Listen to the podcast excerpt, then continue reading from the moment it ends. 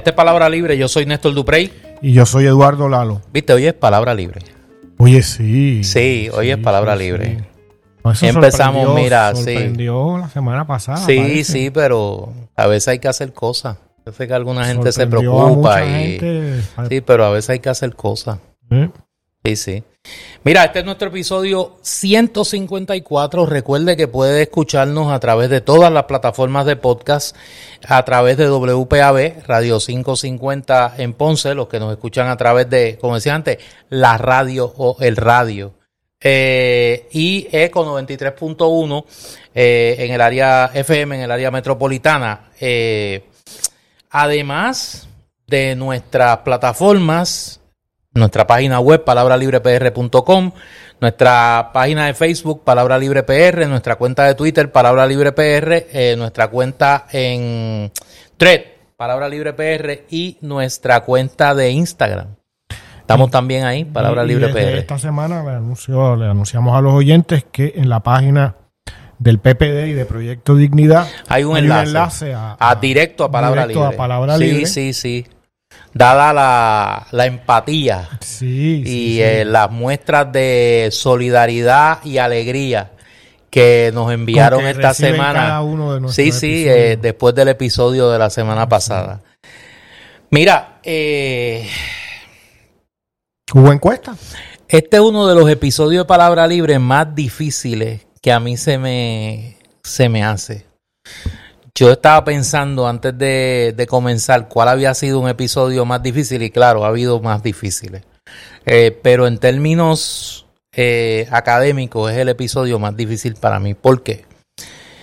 Yo soy profesor de ciencias políticas en la Universidad es Interamericana, recinto metropolitano. Interpretar estos números Y- es parte de tu labor. Y parte de mi labor es enseñar a hacer encuestas. Yo doy una clase de análisis político y técnicas de investigación, doy varias clases de investigación a nivel subgraduado y graduado, y pues me cuesta mucho trabajo eh, el tener que analizar una encuesta como esta, que obviamente más que un instrumento de medición es un instrumento de manipulación de la opinión pública. Y más que una eh, muestra científica, es una muestra política y crematísticamente motivada para producir un resultado que influya en la opinión pública. Pero, O sea que tú no ves la diafanidad. no, yo te voy a dar un ejemplo algunos- nada más para de, de la arran- algunos se han acercado. No, no, no, de la arrancada. Hay una pregunta que hace la encuesta del Nuevo Día sobre la posibilidad de una alianza entre el PIB y Victoria Ciudadana. Y entonces no solo tienen eh, el atrevimiento metodológico, El titular decía algo así como que no, sin respaldo. Sí, pero es que es así. peor, es que es peor. Porque no solo tienen eh, el atrevimiento metodológico de encuestar sobre una alianza de partidos de oposición a todo el universo de la encuesta, sino que luego hacen una segregación de electores de la muestra de mil que ellos alegan tener y segregaron 100 electores para hacerle la pregunta sobre la alianza. 100 electores de todas las denominaciones políticas. Yo dudo mucho que los opositores a la alianza estén a favor de la alianza. O sea, me sorprendería mucho que en una encuesta los que se oponen organizativamente a la alianza estén a favor. Pero no solo es eso, es que cuando hacen la encuesta dicen que esa pregunta en particular tiene un margen de error de 8%. Wow. Yo no había visto una encuesta que tuviese un margen de error en alguno de sus renglones de más de 5%. Bueno, es que una encuesta a ojo Por eso, debe tener un margen de error por menor eso, del mira, 8%. ni las de Pablo Ramos, ni las encuestas que hacía Pablo Ramos tenían ese margen de error. Eso es lo primero. Lo segundo, y voy a empezar con esto para que estemos claros que lo hago, mira, a regañadiente, porque, porque marca la opinión pública esta semana la encuesta del Nuevo Día. El Nuevo Día hace una, encuesta, hace una pregunta sobre el caso de San Juan, donde encuesta eh, a Miguel Romero, al alcalde Miguel Romero, encuesta a Manuel Natal y encuesta a Terestela Hernández Denton. Terestela Hernández Denton no ha anunciado su candidatura. De hecho, quienes han construido esa candidatura son las páginas del periódico El Nuevo Día. El primer reportaje sobre Terestela González Denton como potencial candidata a la alcaldía de San Juan salió el viernes 20 de octubre del 2023. Suena el nombre de Terestela González Denton para la, alcaldía de San Juan por el PPD, titular del Nuevo Día. O sea que debería estar coincidiendo con, no voy, voy. Claro. La próxima noticia de esto sale el 23 de octubre. Terestela González Denton sobre candidatura a la alcaldía de San Juan por el PPD. Lo estoy tomando con mucha seriedad y profundidad. Esto fue el 23 de octubre.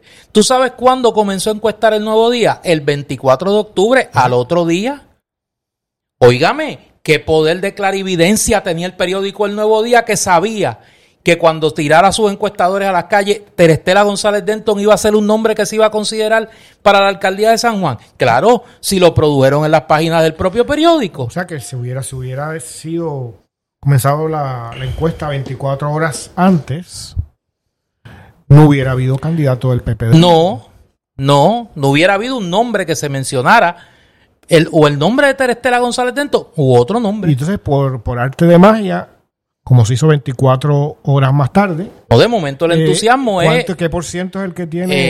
Eh, un 23%. No, eso, esa mujer va a sacar el 80% por eso, de aquí Por eso, es increíble. Mira, y digo estos datos, entre comillas, no lo de, no lo de Terestela González Dento, sino la correlación de hechos de este, del, del caso particular de San Juan, para que estemos claros de lo que estamos hablando aquí. O sea, de momento, déjame corregir el 21%, no es el 23, es el 21%. es lo mismo. por eso me quedé, me quedé corto por dos puntos.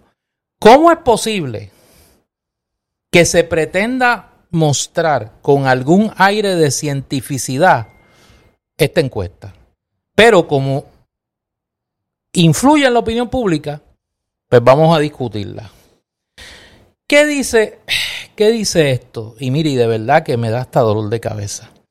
¿Qué dice esto? Bueno, vamos a empezar de atrás para, como ellos publican así en, en orden de ir creando el momentum, vamos de atrás para adelante.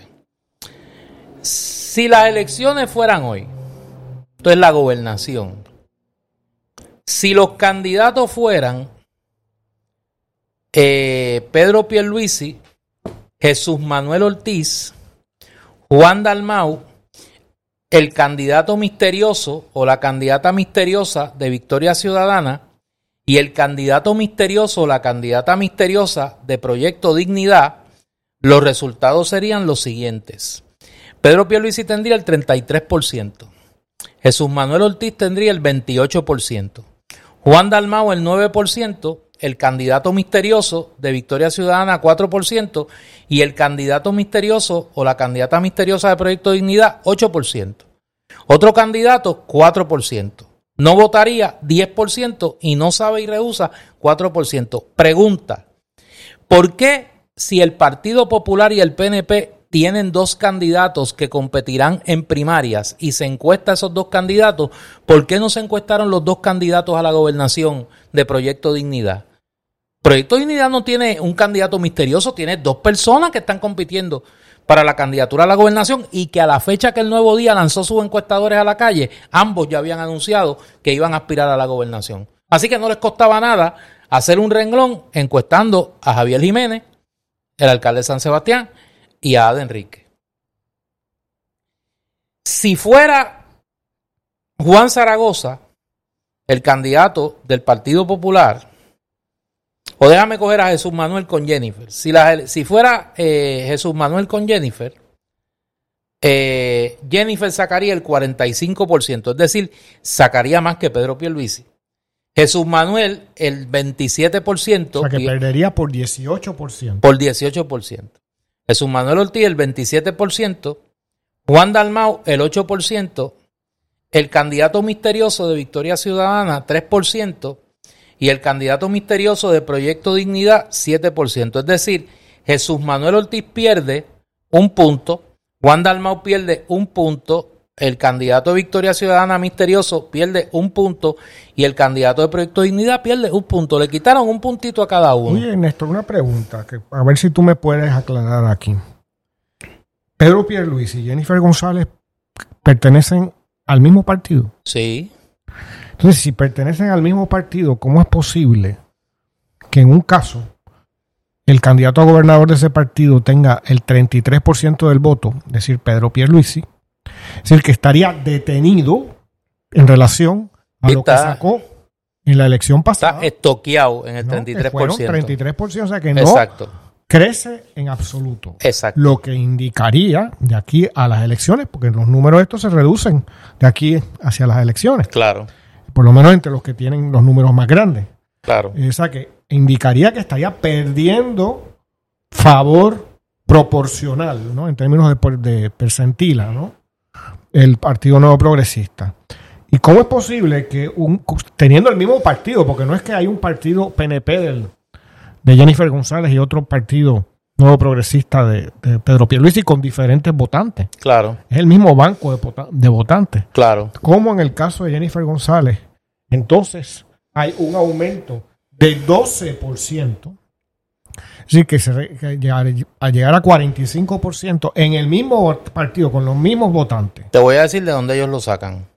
Ellos le quitan a cada candidato un por ciento. Son cuatro. Reducen el número de electores que no votaría a la mitad. De 10 a 5. De 10 a 5 son 9. Y en el caso de otro candidato que tiene 4%, cuando Es es Jennifer. Jennifer, baja 2%, le quitan la mitad. Oye, ¿qué cosa que es exactamente la mitad? O sea, no es Ujú. ni, ni ¿sabes? Ni, ni un 4.2, ni un 3.7, es pícalo a la mitad, como el anuncio aquel. Y entonces, los no sabes bajan uno también. Es 1, 1, 1, 1, 1, y entonces en estos dos renglones, que son eh, bastante variables, pues exactamente lo pican a la mitad. Y ahí están los 12. Eh, eh, eh, la gestación de la comisionada residente se extiende a gestar nuevos PNP. No, no, no, no. no, y, eso y- es como los Wimos, tú sabes. No, y ha entonces- aparecido PNP y- hasta debajo de las piedras. es- Y es un efecto telúrico sí. en el electorado. O sea, si- telúrico. Si, se queda todo igual, como es el caso de Pierluisi, ahora tenemos una avalancha de- de, nuevos PNP. O sea, Exacto. el, el derecho al voto se va a reducir a los ocho años. Exacto. eh, Entonces, lo curioso es que cuando tú buscas el match con Zaragoza, que es el único que ellos varían, o sea, ellos varían los populares y los PDP. O sea, eh, Victoria Ciudadana, pues como no tiene candidato, es el candidato misterioso, y Dignidad también, pues no hay variable. En el caso de Pierluisi, Pierluisi le gana a Zaragoza también. 32 a 26. Ahí Juan Dalmau baja un punto a 8, Victoria Ciudadana a 4 y Proyecto Dignidad a 8. Oye, te hago la misma pregunta. Eh, Jesús Manuel Ortiz y Juan Zaragoza pertenecen al mismo Partido Popular. Sí, Pues fíjate, aquí parece que sí, porque en un caso uno tiene 27 y en el otro, el de Juan Zaragoza, el 27 Ortiz, Zaragoza 26. si o sea, yo, que si hay una diferencia de un punto, uno puede asumir que es el mismo banco de electores en una encuesta. básicamente, ¿Verdad que sí? sí. Ok. No era para aclararme. No, pero mira, lo interesante aquí, si usamos estos números, o sea, como dicen los abogados, inarguendo, el Partido Popular está en una horquilla que va entre el 24%, que es su peor escenario, a un 27%. Ponle un 25 para ponerlo 25 y medio. Habría perdido 7, de entre 7 y O sea, 8 en puntos. su, mejor, en su mejor escenario, Ha perdido 5. ha perdido 5 puntos desde las elecciones para Que acá. van bien En su cosas. mejor escenario. En su peor escenario, ha perdido 8 puntos. Ujú. O sea, pero eso es el- su mejor escenario y su peor escenario. En el caso del PNP, habido, el- su peor escenario es el 33%. O sea, es, es- es quedarse estable, Eh, No, estático. estático. No, su peor escenario es 32%. Bajar un punto. Bajar un punto. Su mejor escenario es 45%, que es la base tradicional del PNP. Del PNP, o sea, Del PNP anterior a las elecciones pre- de- del, del- 2020. predignidad, o sea, premultipartidismo. Ujú. El PNP en su, en su momento normal, Sí, sí, bajo el bipartidismo, Hasta, Fortuño. hasta Fortuño, exacto. Eso es en cuanto a la gobernación. En cuanto a las contiendas internas, pues ya se podrán imaginar que en el caso del Partido Popular, si la primaria fuera hoy, y entonces aquí sí que el nuevo día botó la bola y rompió el bate Eh, ¿Vas ahora a cuál, perdón? al Partido Popular. En el Partido Popular, ellos mantienen en la encuesta a Charlie Delgado, a José Luis Dalmau y a Luis Javier Hernández, que entre los tres tienen un 56% de los votos. Es decir, en la encuesta del Nuevo Día, el 56%, el 50, men- perdón, el 57% de los que opinaron que eran populares votaron por candidatos que ya no están. O sea, esa encuesta no vale nada en cuanto al Partido Popular. Porque más de la mitad de los electores populares que contestaron sobre la encuesta votaron por candidatos que ya no están. Que no son candidatos nada, tan peor que el candidato misterioso de Victoria Ciudadana y el de Proyecto Dignidad. Aquí con todo y eso, Jesús Manuel Ortiz tiene un 13% que, repito, no vale para nada. Ni el 13% de él, ni el 13% de Juan Zaragoza. Bueno, en todo caso, solo tendría un mínimo valor de demostrar lo bajo Lo bajo que está Juan. y que está y que está Jesús Manuel. Y lo bajo que está Jesús Manuel, o que estaba en ese momento. Estamos hablando de que tienen 10% de, el- de la preferencia dentro de los populares. Lo que pasa que de acuerdo a esa misma encuesta, hay un 57% de populares Imagínate tú. que si le sumo el no votaría, pues son 58. Eh, Pues bueno, pues entonces el Partido Popular no lo conoce nadie porque el 70% de los populares no saben lo que está pasando. No, sabe, no, no, no, no, no, no, no es que no saben. Es que su preferencia era otro candidato, que no es ni Jesús Manuel ni Juan Zaragoza. ¿Y quién es? No, no, no, tenía, Charlie Delgado tenía 26%, O sea, que este, duplicaba a Jesús Manuel y Zaragoza. Baby, no, no, porque Jesús Manuel tiene 30. Ah, 30. Jesús Manuel tiene 30, duplicaba a Zaragoza. Tenía el doble lo- del respaldo de Zaragoza. Entonces, Babyito Dalmau tenía el 17 y Luis Javier Hernández tenía el 13. Y no votaría un 1%. Eso ni de coco ni de piña. Entonces, eso es en el Partido Popular. En el PNP, 51 a 41. Ganaría eh, Diego. Le ganaría a Pedro Pierluisi. Que la noticia que el Nuevo Día pone para tratar de quedar bien con todo el mundo es que Diego solo baja 9 puntos y con todo y eso obtendría el 55% de los votos. O sea, una mayoría sustancial Dentro de los PNP. dentro de los PNP y Pierluisi sube 44, 16 ¿no? a llegar a 44%. O sea, eso es lo que el Nuevo Día vende como la gran, el gran avance de Pedro Pierluisi. Es que ahora pierde nada más que Por, por, por una pelita en por- vez de por en vez una de una pela. superpela, es una pelita. Recordemos que solo quedan siete meses para la primaria. Pero fíjate. Dando por buenos esos resultados. Néstor, Néstor, hay que pensar estos resultados porque, eh, ¿sabes? Hay, un, hay una dinámica que según el periódico y los que hicieron la encuesta se está dando. Jennifer González tenía un apoyo, ¿cuánto era? Eh, Como de tres cuartas partes De del voto. 60 y pico por ciento. Sí, 69 creo que era algo así. Una cosa apabullante. Pues, ¿en cuánto tiempo se redujo a 55? En una pérdida, si fuera 69, de 14 puntos porcentuales. Y Pierluisi supuestamente aumentó, si la memoria no me falla, 11. Exacto. Pues quizás esa- esos números son los interesantes. Pues la diferencia está, está en 3%.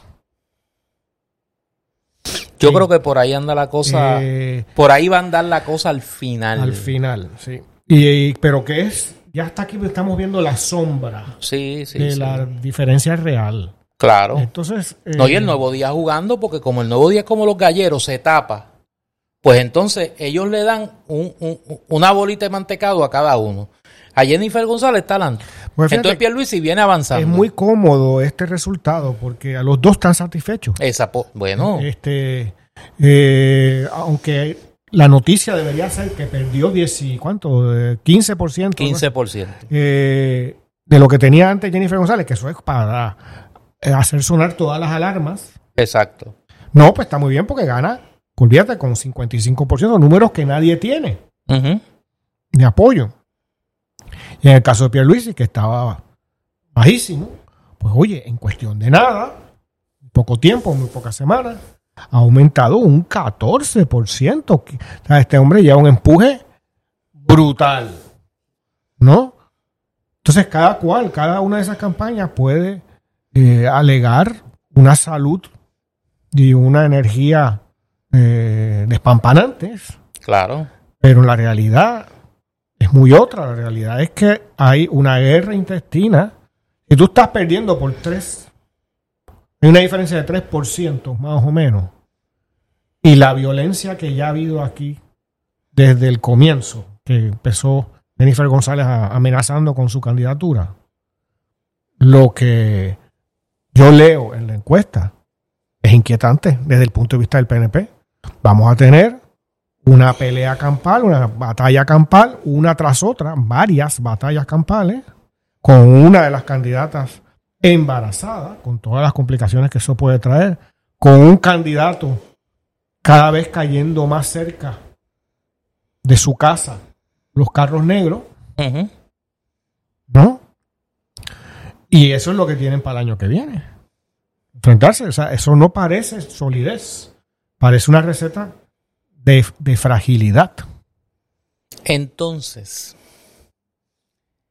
donde yo, y repito, tapándome la nariz con las muelas de atrás, este, como usted lo quiera poner, veo, si yo doy por bueno estos números, un hálito de esperanza. Es cuando hacen la pregunta con toda la mala leche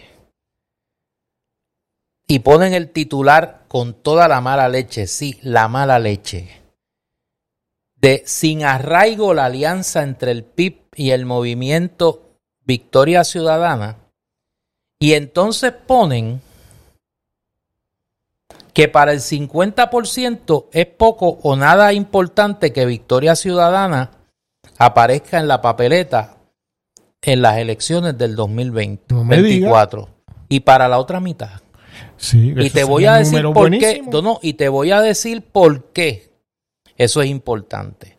Porque cuando van a la pregunta de si una alianza, si favorecen una alianza entre el PIB y Victoria Ciudadana, preguntándole a todos los participantes, los mil encuestados, que son de todas las denominaciones partidarias, un 11% dice que está a favor. Un 53% dice que está en contra. Ese 53% que el coal del PNP y el Partido Claro. Ni a favor ni en contra 27%.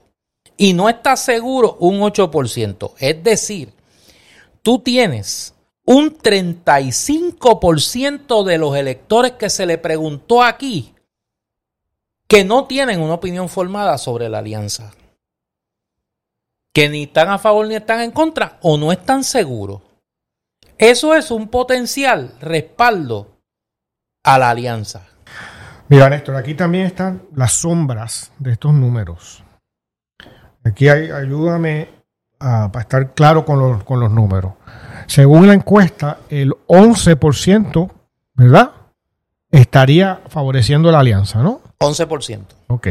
Aparte de eso, hay un 27% que no se siente ni a favor ni en contra de esa coalición. Eso es correcto.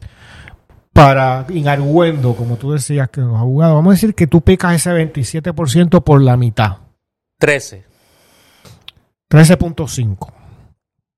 Y se lo sumas a 11, te da 23.5. No, 24.5. 24.5. Sí, ¿Y cuántos? Hay 8% que no está seguro. que no está seguro. Vamos a decir, Ujú. pícalo por la mitad o si quieres, pícalo a menos de la mitad. 3, 2, Tres. lo que tú quieras. 3. Hablamos de cuánto? De 20, 20 27.5. 20 total, ¿no? Pues esta aquí está la sombra de una alianza que no estaba hecha en las elecciones pasadas. Y básicamente tienes, la encuesta está representando ahí de manera estática, casi como el PNP, lo que fue el resultado de la elección pasada. Exacto. Y Entonces- tú, tú, cuando uno mira, y esto, pues vuelvo, se me hace bien complicado. Si uno toma estos números por ciertos, por ciertos y los deconstruye, daría la impresión de que el PNP está estático o bastante cerca de su número de las elecciones pasadas. La alianza estática. La alianza está estática, o sea, tiene, tiene un espacio estático y el, y el Partido Popular ha perdido mucho en el- para el periodo de mucho que- para el periodo y dignidad ha crecido sin crecer demasiado. sin crecer demasiado. O sea, que, el que lo que para aclararlo del Partido Popular, eh, si tomamos en cuenta que tuvo 32 en la pasada elección por ciento, y ahora estamos en el peor de los De casos. una horquilla entre 24 y 27, 27. pues en términos de una elección a otro, y ya esa es una tendencia más que marcada con respecto a las últimas dos o tres elecciones. Perdería entre un 5 a un 8%, Que es muchísimo. que es muchísimo. Y con la perspectiva de perder mucho más Claro. cuando se vea que no puede ganar. Y entonces la, la interrogante aquí es, tanto para el PNP como para la alianza, ese por ciento de, de erosión del Partido Popular no se ha ido a ningún sitio. Porque no hay un crecimiento exponencial de ninguno de los, de los competidores. Y en el momento presente, no sé qué te parecerá a ti, no puede haber ese, esa migración, porque hoy que estamos a mitad de noviembre ¿no? de, del 2023, no se sabe quién va a ser el candidato del PNP, porque va a haber primarias. No se sabe quién va a ser el candidato del PPD, porque va a haber primarias. Y la alianza todavía no es oficial. Exactamente. O sea que esa migración es sería iluso, me parece, pensar que si no se ha dado hasta ahora es porque no se va a dar. Es que no están las condiciones todavía para que se dé esa migración. Exacto. Si Eh. la guerra civil en el PNP es tremebunda, no van a sumar muchos votos de afuera. No, Si el van a perder el voto. van a perder votos. Si el PPD sigue débil, sigue con candidatos flojísimos, sigue en la negación, eh, hablando de un mundo que no es, nunca y hay que ver, hay que ver cómo vuelvo. Y tengo que meter este caveat siempre porque suena repetitivo, pero en mi caso, pues, es protección profesional. Si uno da por correctos estos números, Claro, es lo que estamos haciendo. hay que mirar a dónde emigran los más de la mitad de electores populares que en esta encuesta se expresaron en favor de candidatos que ya no lo son. O sea, ese, eh, por eso es que digo que en, en el caso de la primaria del Partido Popular, la encuesta del Nuevo Día no vale nada. O sea, si usted da por buena la encuesta del Nuevo Día en todo lo demás, en la del Partido Popular no la puede dar por buena por una sencilla razón. Más de la mitad de los encuestados se, de los encuestados se expresaron a favor de opciones que ya no están. O sea, hay que reencuestar. Si yo hubiera sido el Nuevo Día, o si me hubiesen puesto a mí a cargo de eso, Dios me libre, yo mando a reencuestar. O sea, tengo que reencuestar. Yo segrego los populares como hicieron para la pregunta de la primaria y los encuesto otra vez. Y le digo al encuestador, no, pero tú me los tienes que reencuestar con estas dos opciones. Porque es que no vale nada lo que publicaron, porque si, es la, si fuera un por ciento corto, un por ciento pequeño, o sea, estamos hablando de, de- de un 10, un 20%, que aún así Es en grande. una primaria cerrada decidiría la elección. Pero un- más de la mitad de los electores se no es que no se expresaron o dijeron no sé, es que votaron por gente que ya no son candidatos. Y incluso, e incluso muestra esa decisión de esos encuestados. Eh, yo creo que mostraría, po- podría mostrar un, un, un lazo tenue con el Partido Popular, Exacto. porque estás eh, favoreciendo a candidatos que, como se ha visto en los últimos días, no se consideraron ellos mismos candidatos, porque Exacto. renunciaron a la candidatura. En el caso de San Juan, ahí sí que yo voy a levantar un privilegio.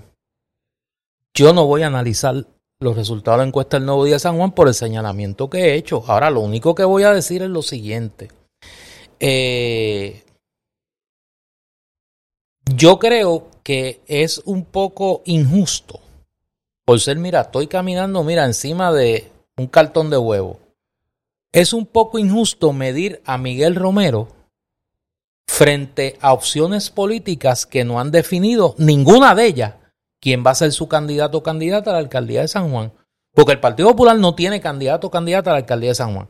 En el caso de Victoria Ciudadana, que es el más cercano, Manuel Natal nos ha dicho taxativamente, mire, yo voy a aspirar a la alcaldía de San Juan. Si se ha hablado urbi et orbi que el fundamento, el, el- el eje de las candidaturas de la alianza es Juan Dalmau. Mira, ya hasta el perro está molesto con los resultados de San Juan. Es que Tommy, se indi- Tommy hasta el perro, mira, hasta el perro se molesta Tommy por esa chapucería. Este, tú no puedes, tú, tú tienes a Manuel Natal, que aunque todo el mundo asume que va a aspirar, él no ha dicho con su boquita de comer, mire, yo voy a aspirar a la alcaldía de San Juan.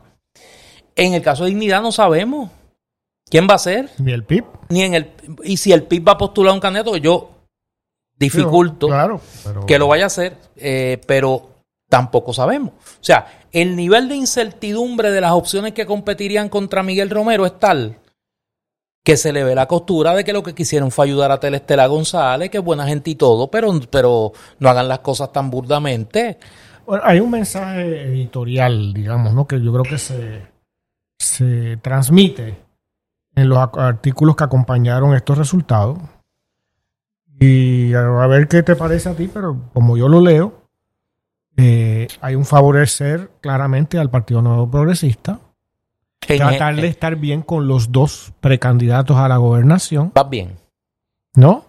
vas bien. Favoreciendo, me parece, a Jennifer González, pero teniendo a Pierluisi Contentito. contentito, por si acaso. Sí, sí, sí, contentito. En el caso del Partido Popular, hay un tiro de un salvavidas, ¿no? Sobre todo en relación a que a esta altura, el tiempo, no haya ni, ni un espectro popular que quiera, haya considerado la alcaldía de San Juan. Aparte de las otras que están en problemas, de las otras dos ciudades principales del país, Ponce y Mayagüez, que están en serias dificultades, ¿no? Ahí. eh, Y parece can- que hay más. los, cani- los candidatos populares. Parece que hay más. Y que, por lo tanto, la prognosis de, de esa enfermedad no se ve bien. No. Hay una tendencia, me parece, negativa hacia la alianza. De verdad. ¿Tú crees? Este, No, no, de verdad. Oye, tú eres bien exagerado. De verdad que tú crees que hay una prognosis. Mira, me ¿Cómo gustó. fue- cómo una fue? prognosis negativa. ¿Cómo? You have magic with words. Este, ¿Cómo fue que dijo el, el titular, no? Que no, no cala. la No, no, no, no, O sea, como, peor. Como si no, como si fuera una cuestión de, No, no, no, es del peor. ADN de la cultura No, no, no, no, puertorriqueña. no, es peor, es peor. Mira, déjame leerlo como es, porque me da. Este, esto hay que guardarlo, porque esto va a los anales de la historia del periodismo. Sin arraigo. Eso, sin arreglo. La alianza entre el PIB O sea, y es, Victoria algo así como una cuestión culinaria. Sí, sí, a sí, los puertorriqueños no les gusta Sí, sí. eh, comer erizo. Un poco arraigo. más y ponen, mira, FO, la alianza FO. Sí, por eso. Un poco más y ponen la alianza FO. Tú sabes, eh, no le gusta comer pescado crudo Sí, a los sí, puertorriqueños, sí, sí. excepto los, los que les gusta el sushi. Qué fuerte, mano. Entonces, eh, eso por un lado. Proyecto de Dignidad No nos metemos mucho con él. No, no, no, no. No lo, toque, no lo toqueteamos. Pero déjalo ahí porque va ahí. No, y fíjate. Eh, deja- de- ay, no digamos nada de ellos, prácticamente. Yo tengo un amigo que es un malicioso en este tema de las encuestas. Y no es Luis Dávila Colón, que tengo que decir, ha hecho esta semana, y yo sé que hay un montón de gente de los que me siguen, me escuchan, que detestan a Luis Dávila Colón. Pues, tú bad. Luis Dávila Colón es mi amigo. Eh, igual que él no se mete en mis amistades, ni yo en las de él, pues... Y Luis ha hecho un análisis extraordinario como él sabe hacer. Porque yo lo he dicho aquí otras veces, yo creo que hay muy pocos analistas políticos en Puerto Rico que tengan la pericia para interpretar encuestas y resultados electorales como Luis Dávila Colón. Viene de esa tradición de Juan Manuel García Pasalacua, de Benifranqui Cerezo y otros. Así que Luis yo lo respeto mucho. Claro, cuando se pone, se le sale los PNP tres tren, pues, pues obviamente todos tenemos defectos. El 90% de Por su eso, vida, pero ¿no? cuando decide ser analista en el plano de la estadística electoral, no hay quien le ponga un pie adelante. Y esta semana ha hecho la disección más responsable y certera, diría yo, de esta encuesta. Y en ese sentido, pues Luis estuvo señalando durante toda la semana una serie de, de trampas, o sea, de, de, de, de, eh, ¿cómo digo? De, de, de, de, trucos, él lo llamó trucos, de trucos que tiene esta encuesta. Y yo quiero decir lo siguiente, y aquí voy a proteger a Eduardo, porque lo que voy a decir lo digo yo y Eduardo no tiene nada que ver con eso. Desde que el periódico El Día se fundó en Ponce por don Antonio Ferré Bacallao, luego lo tuvo su hijo, Luisa Ferré, luego lo tuvo su nieto, Antonio Luis Ferré, luego sus bisnietos, y al igual que la inmensa mayoría, por no decir todos los periódicos del mundo, tienen sus intereses. La familia Ferrer tiene unos intereses económicos y eso es legítimo en un sistema de libre empresa. Eh, ahora, hay que cuidar las formas y hay que cuidar las apariencias.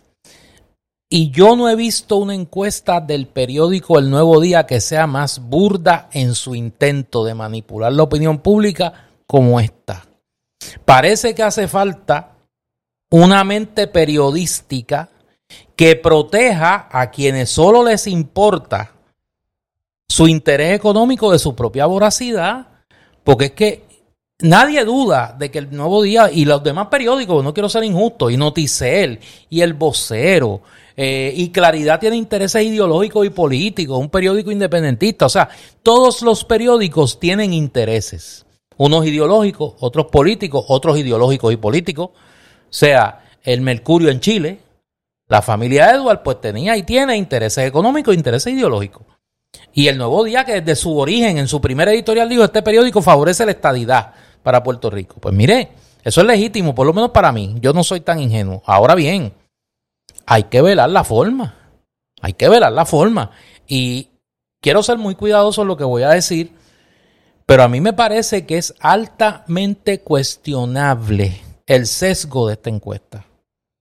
No quiere decir que no marque unas tendencias. Por ejemplo, nosotros analizamos aquí la encuesta de Noticel. La encuesta de Noticel y el Nuevo Día coinciden en unos elementos. Número uno, y a ver qué tú, qué tú crees. La candidatura de Jennifer González va en descenso. Sí, Y la candidatura de Pedro Pierluisi va en aumento. pero la candidatura de Pedro Pierluisi eh, raya PNP está estática. Está estática. Porque Exacto. ambas, esta encuesta del partido del, del Nuevo Día y la encuesta que realizamos hace unos días De Noticel. de Noticel, básicamente dan la misma cifra, Segundo. que es la de la elección del 2020, creo que un por ciento menos. Segundo, hay, eh, hay una erosión considerable De popular, del Partido Popular. Considerable 5, 6, 7. en un más de 4, menos, Menos de de 10. siete. Menos de 10, menos de Menos de 10. diez. Menos de 10. Tercero, la marca Alianza no tiene el respaldo suficiente en este momento para por sí sola, o sea, la marca sola, presentarse como competidora en este momento. Pero tiene un potencial de crecimiento que aparentemente ni el PNP ni el Partido Popular tienen, porque van, vienen a la baja o al estancamiento. Y cuarto, Proyecto Dignidad crece, pero no al ritmo que algunos pensamos que está en este momento. Por lo menos las encuestas no reflejan ese, ese duplicar los votos que alguna gente, incluyendo, me hemos planteado. Hay que decir que con respecto a Proyecto Dignidad, que las últimas semanas de Proyecto Dignidad han sido algo turbulentas, ¿no? Y que a lo mejor esa turbulencia eh, ha servido de como una marea, ¿no? Que impide su crecimiento. Eh, dignidad para crecer tiene que encandilar. Exacto. Y es muy difícil encandilar eh, por el escándalo. No le hace las declaraciones de César Vázquez, eh, la, em, aunque nuevamente no hay nada censurable en el video de juventud de, Joan Rodríguez, eh, haciendo un, bueno, participando en una producción de arte dramático, pero dentro de ciertos sectores del Proyecto de Dignidad, dentro de las habladurías de los medios de comunicación, dentro de la chismo, chismología, la chismografía imperante en, muchos medios, esto no le, no le ayuda. No. No. Y, y eso quizás es un es una marea, una corriente que, impide que ese barco avance con una velocidad mayor. Ahora, en la medida que la encuesta, independientemente de la credibilidad o no que usted le dé a la metodología y al resultado, crea opinión pública, pues estos son tendencias importantes. Tendencias importantes en, eh, en los sondeos de opinión. En lo que marcan de la opinión pública. Por eso los sondeos son de opinión. No es solo que miden la opinión, es que marcan opinión pública también. Y en ese sentido, a mí me parece que esos son elementos que van a influir en las próximas movidas que, que, vamos a ver. ¿Qué pasa con la candidatura de Jennifer González en el PNP? Y ahora te pregunto yo. ¿Qué es un elemento? Pregunto yo, Néstor. Tomando en cuenta todas esas cosas que entre ambos hemos ido estableciendo que aparentemente están son los resultados de la encuesta o lo que este medio de comunicación en particular, el Nuevo Día, quiere respaldar. ¿Qué nos demuestra eso? Pues te digo un poco lo que me parece a mí, que el Partido Popular cada vez está más abandonado por los poderes del país. No se ve como un caballo en condiciones de participar en la carrera. Que Proyecto Dignidad es demasiado excéntrico y lo van a dejar tranquilo. Que haga lo que pueda. ¿Qué queda? Dos fuerzas. La alianza que se menosprecia y se ningunea, enfatizando el hecho de que la alianza no existe en el momento que hablamos. No tiene faz, no tiene rostro, más allá de Juan Dalmau y de, y de Manuel no, y ni siquiera porque es todo su posición, ¿no? No tiene insignia, no tiene proyecto, no tiene programa públicamente. No se sabe todavía el alcance de la alianza. No se sabe nada. Pero aún así, parecería que estos medios y sectores eh, temen el alcance de ese movimiento político. Y por otro lado, inquietud con respecto al PNP. Porque ellos tienen que estar viendo, igual que nosotros, que está estancado.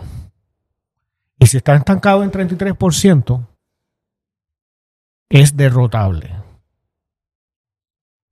Sí, porque hay un 67% que no está ahí. Y- Y, si yo le resto al, al, al 67, el 25, para redondear, del Partido Popular, 33, más 25 son 58. Hay un 42% que anda suelto. Exacto, que es básicamente lo que hemos estado diciendo Por tú y eso, yo aquí por eso. desde hace meses. Y el que logre coagular, si tú de ese 42%, coagulas el 37 o el 38, el 35%. ganas, Si tú coagulas el 35% de ese 42 que anda suelto, ganas la elección. ganas. Ganas la elección. ¿Y qué te queda si le restas al 42-35? 7. Que fue el por ciento que sacó dignidad en la elección pasada.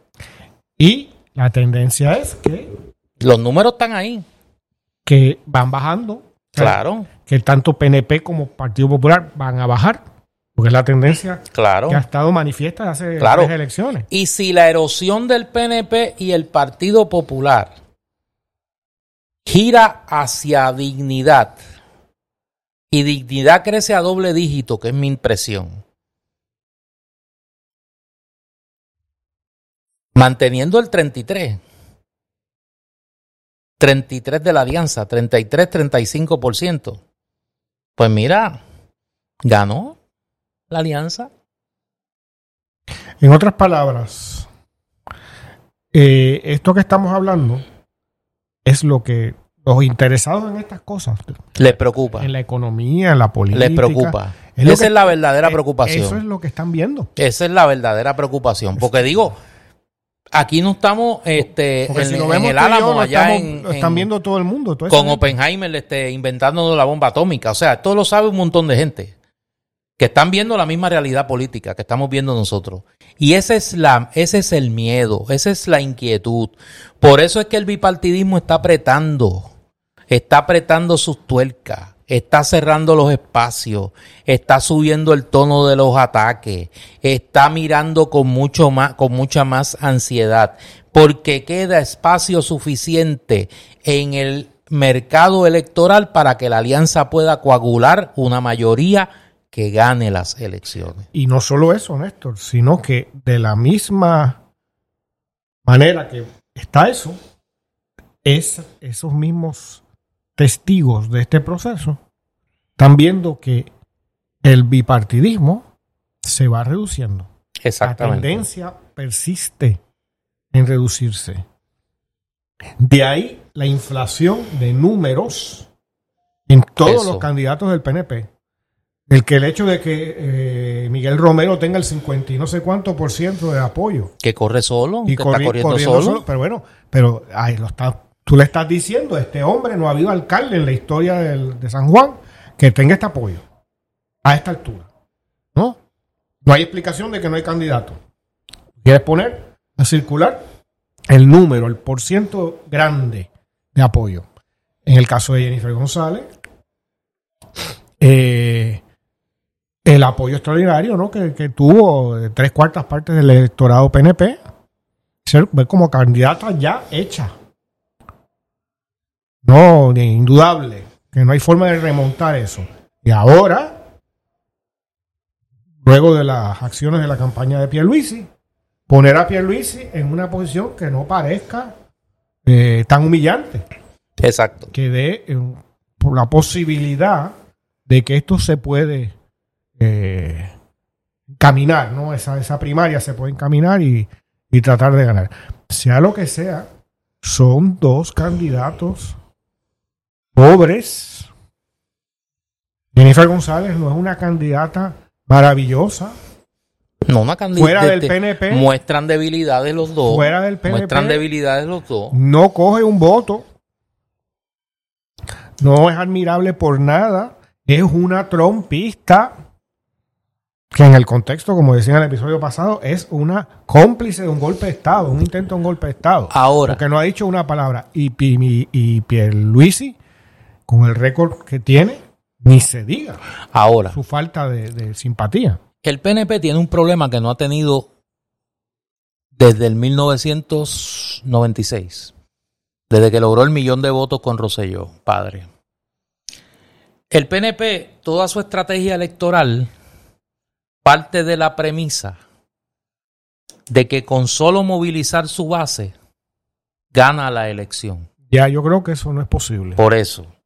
Yo creo que los números le están diciendo al PNP, primero que su base se ha reducido, que su base es más pequeña y que esa base más pequeña en un escenario de fuerzas plurales niveladas, decir, que aquí todo el mundo parta de un piso techo de entre un 15 a un 25%, 15 el menos, 25, 27 el más, pues el PNP necesita llevar toda su base para ganar. Si su base es lo que reflejan los números de Pierluisi, que es la misma de la elección pasada, 20, 32, 33%, con eso a lo mejor no le da para ganar.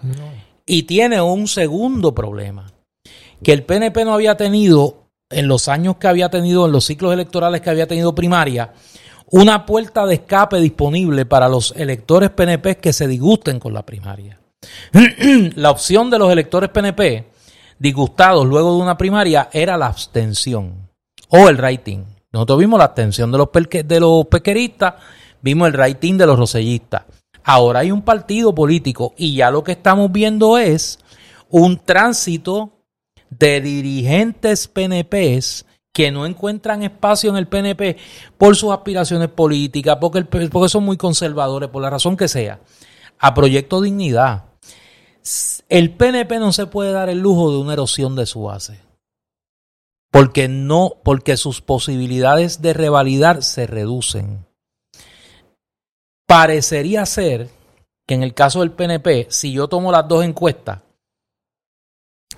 el argumento de Jennifer González de que ella es la que gana y Pierluisi no. Mire, le voy a decir Pierluisi para tratarlo, mira, con respeto. Y Pierluisi no. Se borra, se borra con los resultados. Porque en una está Pierluisi al frente. En otra, igual él le gana al Partido Popular y a las demás fuerzas políticas. Lo que puede pasar aquí es que Jennifer se erosiona a tal nivel que pierda la primaria. Yo lo veo muy difícil porque tiene 45% en este momento. Tiene 55% en este momento. Pero puede perder 6, 7 puntos de aquí a la primaria. O sea, eso es fácil. Eso es a un punto por mes. Eh, y el otro no bajar. El otro seguir en ascenso.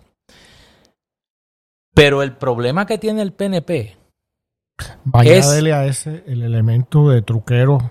Por eso, la eduinmundialización por eso, de la primaria. La eduinmundialización. Pero añádele a ese elemento el que la debilidad interna de Jennifer González se contrasta con su potencial fortaleza externa. Es decir, cuando tú compites Jennifer González versus las fuerzas de oposición, Jennifer González luce más cómoda para vencer las fuerzas de oposición que Pierluisi. Y si entonces Pierluisi es el candidato, el riesgo del PNP es que tenga el candidato más débil para enfrentarse a fuerzas políticas, una en crecimiento, la alianza, y otra chupándose respaldo electoral del PNP, que es dignidad. O sea, es un escenario bien complicado. Y entonces, ¿cuál es la apuesta? Mantener vivo al Partido Popular. Claro. O sea, en ese escenario, la estrategia de los que quieren llevar al, al, cojo hasta la meta es mantener, es, mantener al, al, al, que no puede caminar vivo. Bueno, es que esta O sea, porque si tú corres contra alguien que no puede caminar y si tú estás cojo le vas a ganar. Y es lo que le pasa a Pierluisi contra el PNP, contra el Partido Popular. En esta próxima elección se da la realidad indudable que un voto popular es un voto por el PNP. No, y que hay unos sectores que quieren mantener vivo al Partido Popular porque es el opositor perfecto. Claro.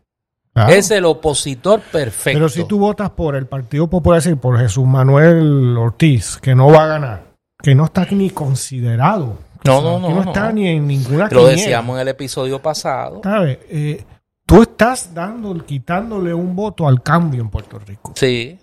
Estás quitándole un voto. No estás ni, adelantando tu causa, Y estás en la práctica despotenciando tu voto para que sea insignificante. Bueno, ahora van a haber dos eventos que van a condicionar eh, y que podrían cambiar la dinámica, eh, el, el- flujo de los vientos en, la, en el proceso electoral.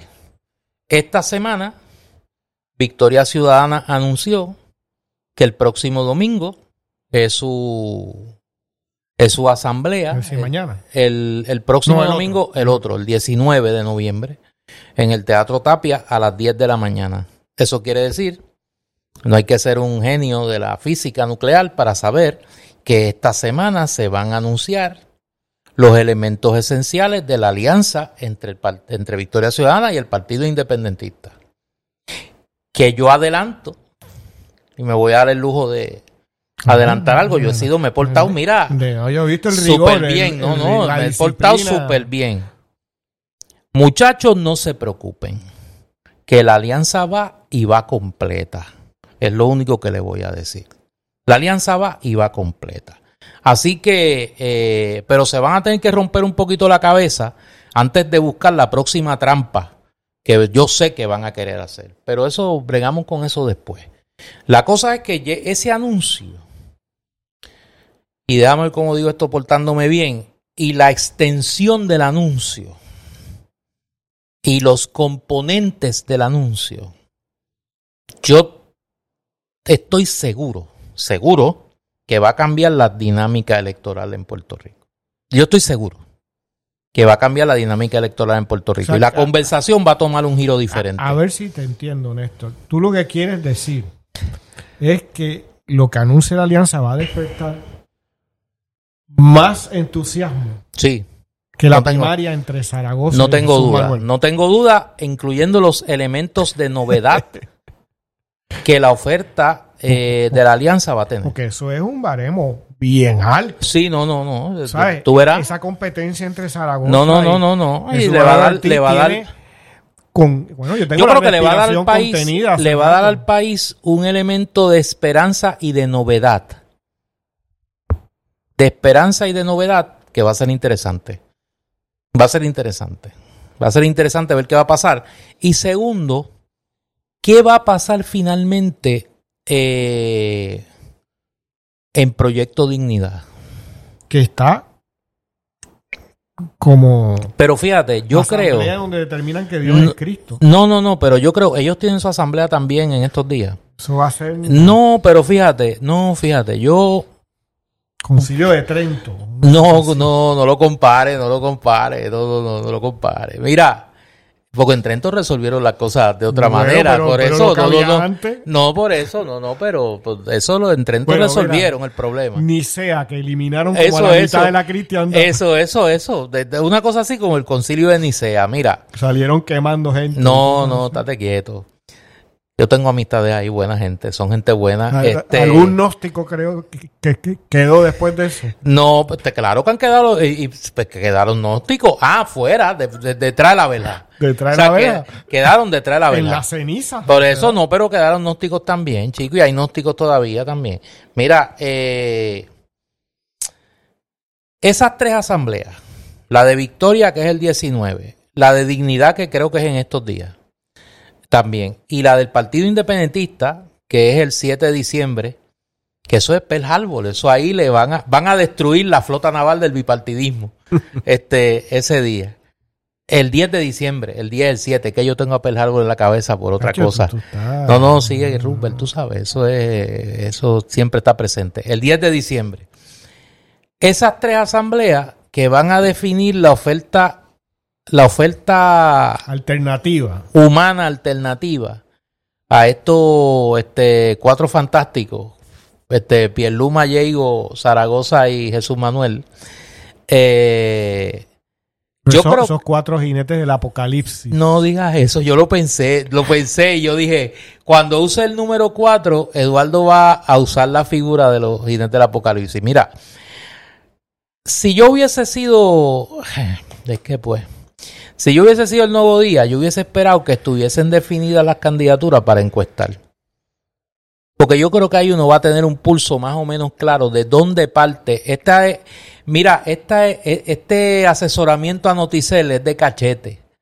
O sea, el que encueste con las candidaturas definidas va a tener la posibilidad de hacer encuestas de seguimiento que van a tener la posibilidad de darle al país un cuadro más claro de para dónde va la elección. Eso fue Y un, va a ser- un consejito. Un consejito que le doy a los de Noticel. Este, hagan una encuestita después que se definan las candidaturas y empiezan a encuestar por lo menos bimensual. palabras, a partir de dos semanas. Alquilen un package, mire, pidan un package bimensual, que le hagan este encuestas bimensuales, que como las del nuevo día son trimestrales, pues ahí le pueden este hacer un rotito. O sea, y, y va a ser más atractivo noticiosamente. Se va a poder tener un cuadro claro de cómo evoluciona realmente la, eh, la contienda electoral.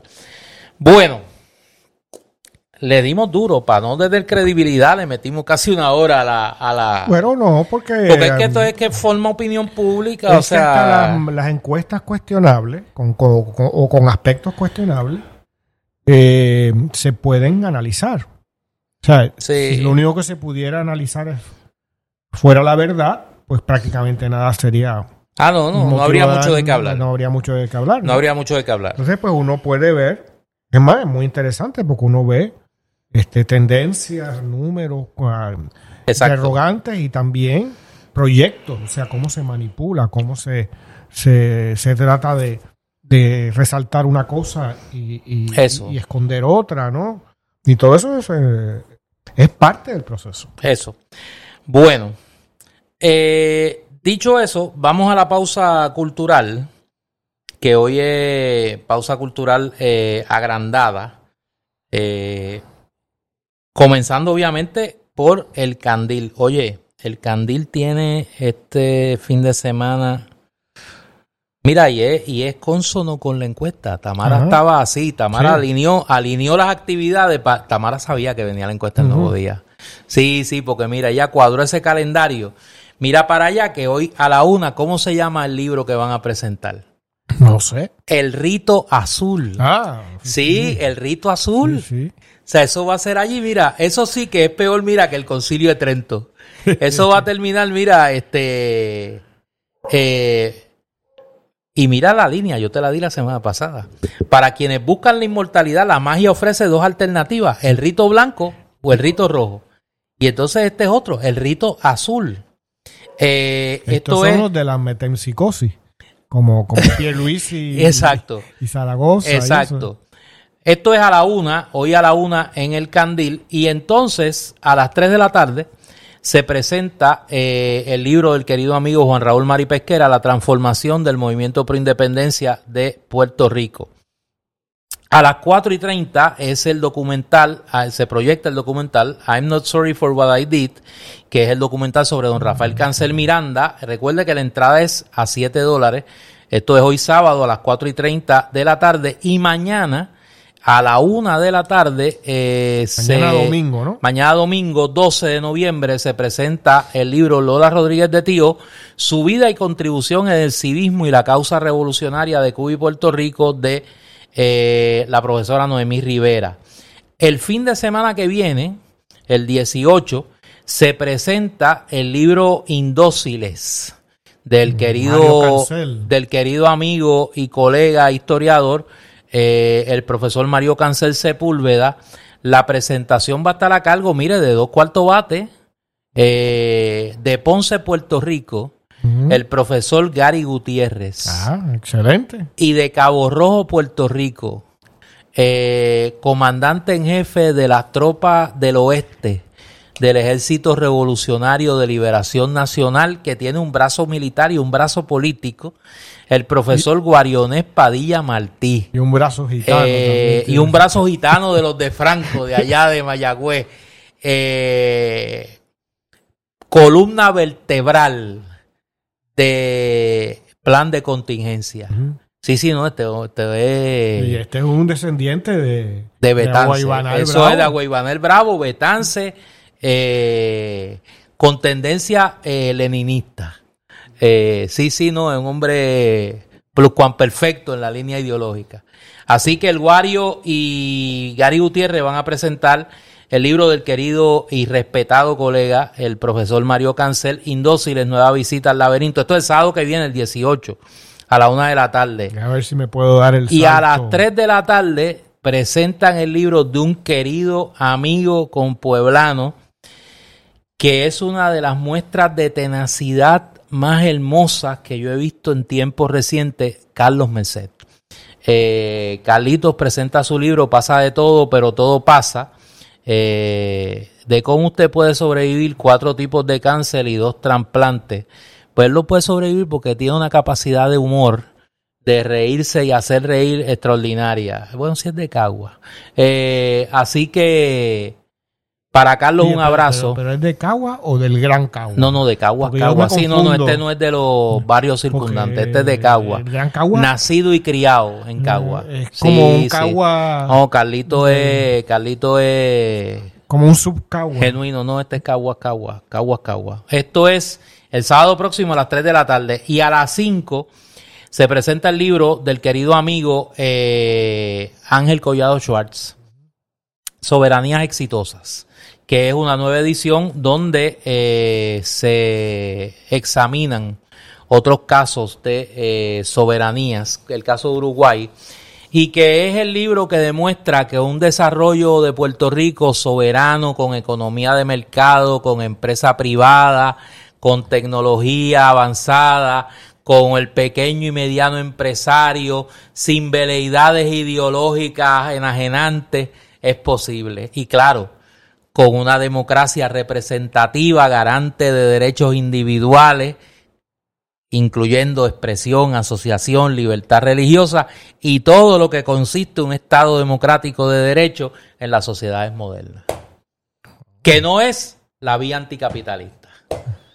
Eso es el sábado 18, digo, porque si no lo tenían claro que toda esa explicación lo que quiere decir es que no es esto otro, pues para que lo tengan y me quieran más. El sábado 18 de noviembre a las 5 de la tarde. Y el domingo 19, que se me tenían que salir, Eduardo, no me mire así porque es que, me tienen alto ya con la, con la fantasía. Eh, el domingo 19, eso se me salió, pero es la verdad. El domingo 19 de noviembre a la una de la tarde se presenta Babylon Baby, del querido amigo eh, Eugenio Hopkins Dávila una novela corta sobre la guerra. He oído muy buenas, yo no la he visto. he visto he oído muy buenos comentarios de ella, entre ellos de mi querido amigo y hermano Benjamín Torregotay, que yo en, en, en, algunos elementos, incluyendo el, el literario, respeto su, su, criterio. En el béisbol no, porque es fanático de los Mets y eso es.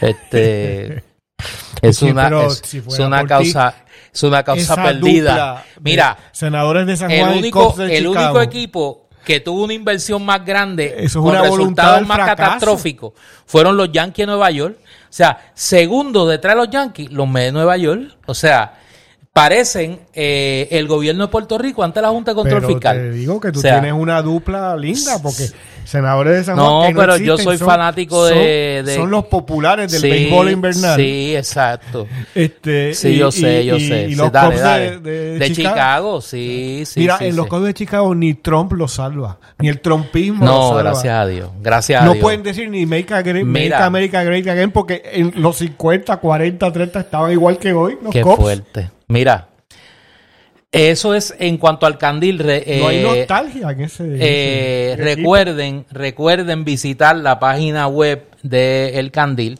donde tienen, pues, obviamente, la más. Eh, la más reciente oferta literaria, si ya mismo va a llegar allí la novela de don Mario Valgallosa. te dedico mi silencio. Oye, eso te impactó, ¿ah? No, eso es un grande, eso es un grande de la vida. Ese hombre marca un sendero que hay que mirarlo, que hay que mirarlo. Mira, la eh, pérdida de No, no, no, no, no, tú sabes más que eso, tú sabes más que eso. No me haga abundar. Mira, eh, Bámbola. en Bámbola llegaron las fiestas de Navidad ya hay navidades. Entonces al lado de Bámbola están los petardos. O sea, en Bámbola, en Bámbola están las guirnaldas, y eh, los regalitos, y al lado, en la eh, más arriba en la chaldón, están sonando los petardos. Sí, sí, sí, Los fulminantes, los cuartos de dinamita. Sí, sí, allá está, mira, La cosa está prendida. Sí, sí, sí, no te engañes. La que la temporada navideña no, no detiene. Allí va a haber despedida de año antes del 31 de diciembre. Así. Sí. Eh, llegó a Bámbola el famoso duende. A mí me gusta. Elf on the Shelf. Yo soy fan de ese duende. Sí. ¿Y, y ese duende está alambrado? Ese duende, mira, es multifacético. Escucha, escucha. Sí, él escucha, ve. Ve, porque como se cuela. Es un mangón. Es un, es un- Eso tienen, en Cagua le tienen otro nombre, pero no lo voy a usar. A pesar de no ser una tradición boricua, muchos puertorriqueños la han adoptado, incluyéndome, y el duende forma parte esencial de durante la fiesta de Navidad. Ese duende se reporta todas las noches a Papá Noel o Se- Santa se- Claus se bajo él. reporta todas las Se noches. reporta todas las noches, lo llama y le dice cuál es la contraseña. Este, Elf on the Shelf, adelante. Y ese fue ahí de- se oye como que se prende una grabadora, clan. Ese fue el de Tata Charbonnier que tenía Ese, no, ese fue el que habló con la empleada de Tata Charbonnier. Ah, sí, ese fue el que habló con la empleada. Ya veo. Y le dijo, Y lo este, compraron allí en. Santa Claus te aconseja que te portes bien. Que te portes bien porque a las niñas que se portan bien, Santa Claus las premia con menos tiempo en la cárcel. Sí, y por ahí va la cosa. Eh, y le brinda el Oye, reporte San- diario, mira. Pero Santa Claus no es un- una cosa de esta del diablo y cosas de esas. No, ese, ese es San Nicolás, de- chico. Pero del punto de vista de Tata. No, no, no, no, no. Bueno, es que De ella, ciertas creencias. ella, ella sabe. Por eso tuviste que citó el Apocalipsis mm, y citó a el, el pasaje bíblico sobre Judas. Pero que tenga cuidado. tenga cuidado. Eh, y este duende, el on the Shelf, le brinda el reporte diario del comportamiento de los miembros de la familia, ¿viste? Mira, que, mira. que está en eso, Mira, está en eso. Luisi tiene que haberse comprado un- como una gruesa de eso Tiene para que, que no tener- tener lío con los primísimos. tiene que tener como dos docenas de, de duendes de eso. Y la señora Cari también tiene Sí. que tener su duendología allí. Este, Hasta en el carro. debe hasta en el carro debe tener un- una, una ristra, una ristra de duendes. El duende llegó a Bámbola con toda la tribu, sus mascotas, el venado.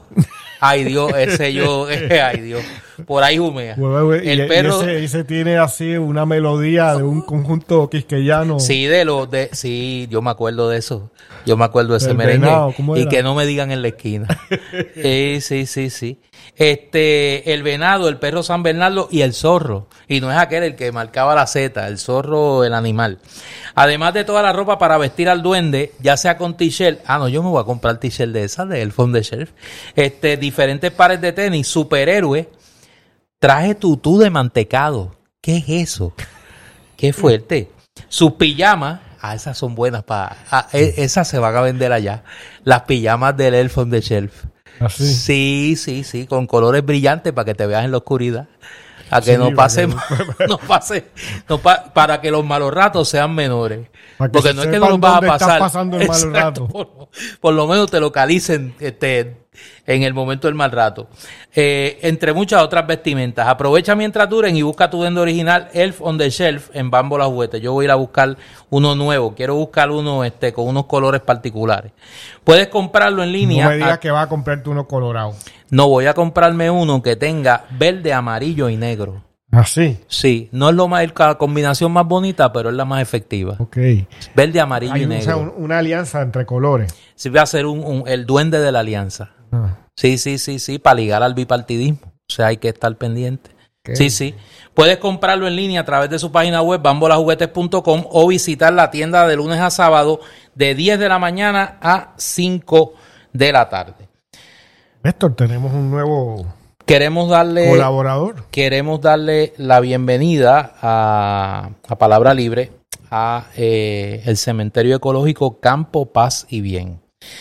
Muchos soñamos que al partir de esta vida nuestros retos se unan con la naturaleza. Algunos retenemos las cenizas de seres queridos porque no hemos encontrado un lugar adecuado donde enterrarlas. Otros vivimos fuera de Puerto Rico y deseamos ser enterrados en el suelo de nuestra amada isla. Campo Paz y Bien es un cementerio ecológico en las afueras de San Juan que ofrece ser el espacio que nos provea alivio, tranquilidad y consuelo en ese paso o viaje definitivo. Un campo con mucha paz que protege el medio ambiente al enterrar únicamente en urnas biodegradables los restos cremados de humanos o mascotas. Puedes llamar al 787-404-3825, repito, 787-404-3825 o entrar a nuestra página web campopasibien.org, todo en minúsculo y corrido, campopasibien.org o seguirnos en Facebook o Instagram. Campo Paz y Bien, Cementerio Ecológico. Mira, Néstor, nosotros tuvimos la oportunidad de visitar el cementerio y según nos acercábamos ¿no? a la zona de Cupey, en lo alto de Cupey, en donde se encuentra en ese último espacio de ruralía de, San Juan, eh, lo que llamaba la atención es que no parecía un cementerio, parecía que estábamos en un parque y hace justicia a, que es un cementerio ecológico, un ambiente eh, hermoso en términos de, la vegetación allí y la paz que se respira allí. Es un territorio recuperado en el sentido de que eh, se intenta preservar ¿no? indefinidamente como espacio de naturaleza y es un cementerio en donde no hay tumbas Sí, es un cementerio donde lo que tenemos es el ciclo de la naturaleza, ¿no? De la vida y la muerte y, la, y el renacer. Eh, y creo que es un proyecto hermoso y, y, y verdaderamente lo mejor del empresarismo puertorriqueño, como son todos nuestros patrocinadores en Palabra Libre.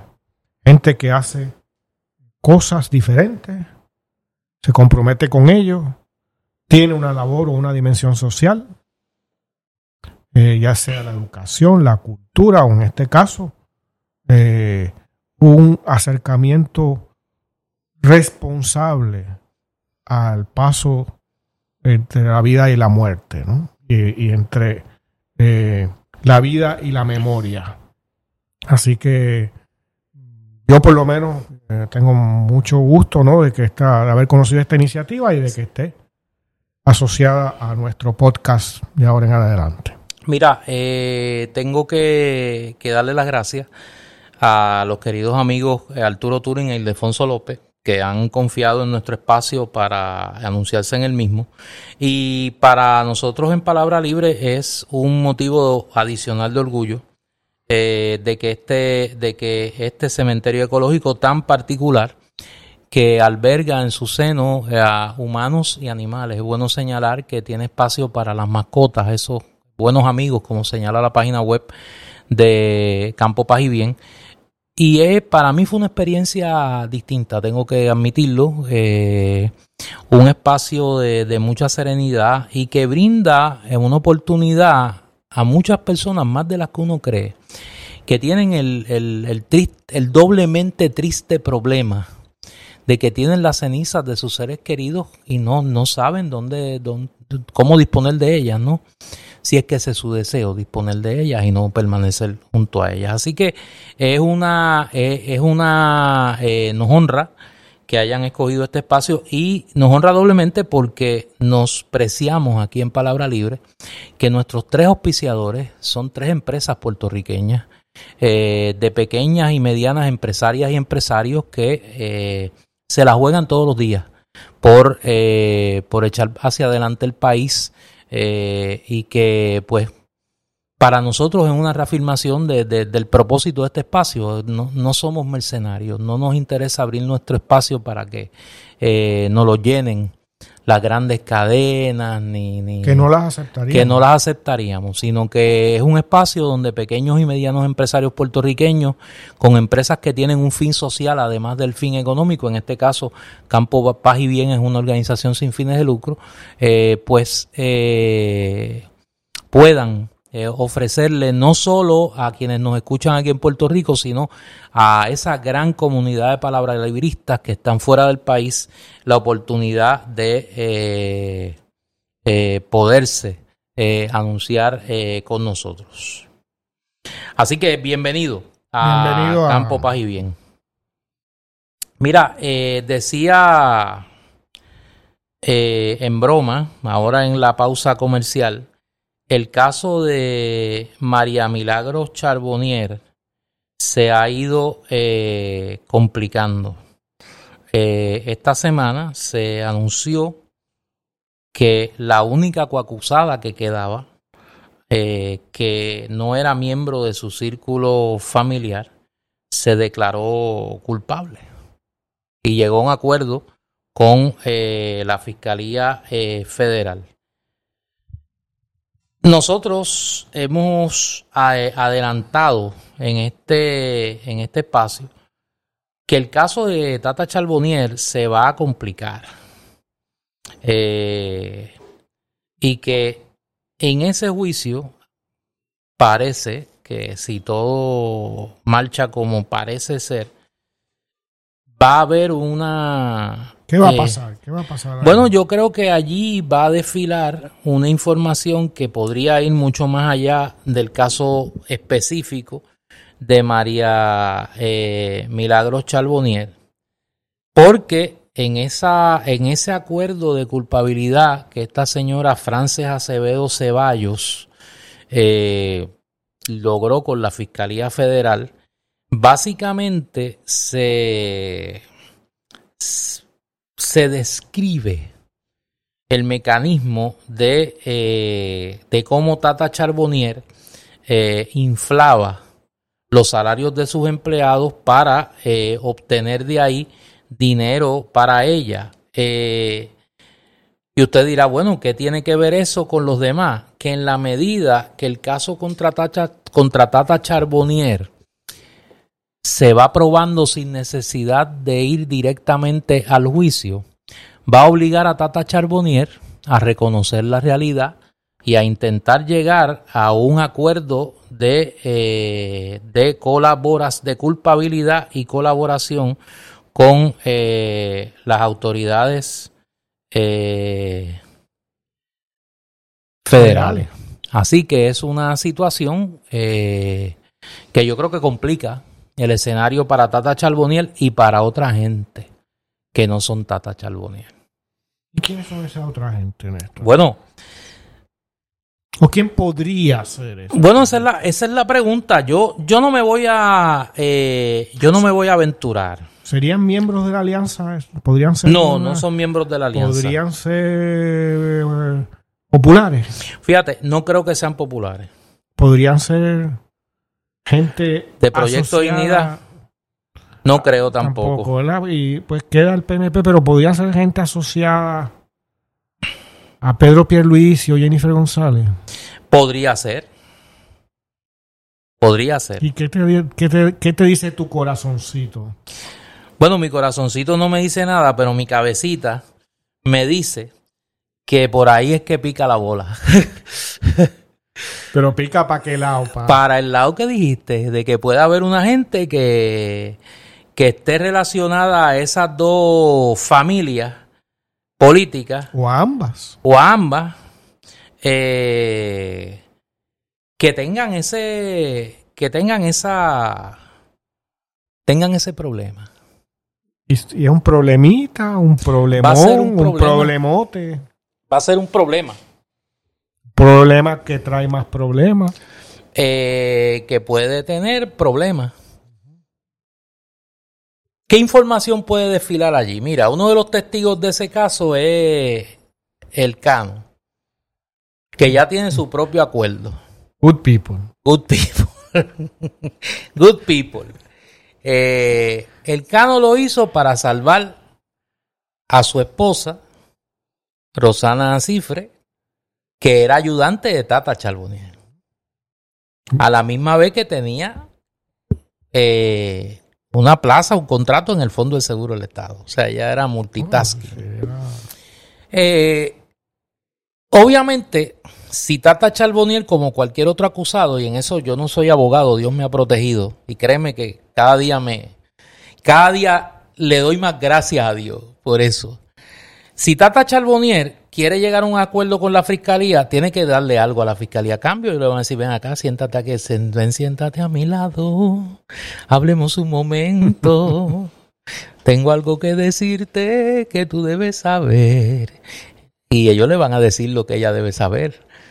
que está frita por todas las esquinas y ellos le van a pedir que le dé este que le dé algo Mm. Que, que, que le, que, le le traiga suelte- algo le que le suelte algo sí entonces este y si hace falta de comprar el, el elf este que tenía el, el trajecito Alambrado. no, el trajecito no, no, el, el de que era bien bonito, espérate.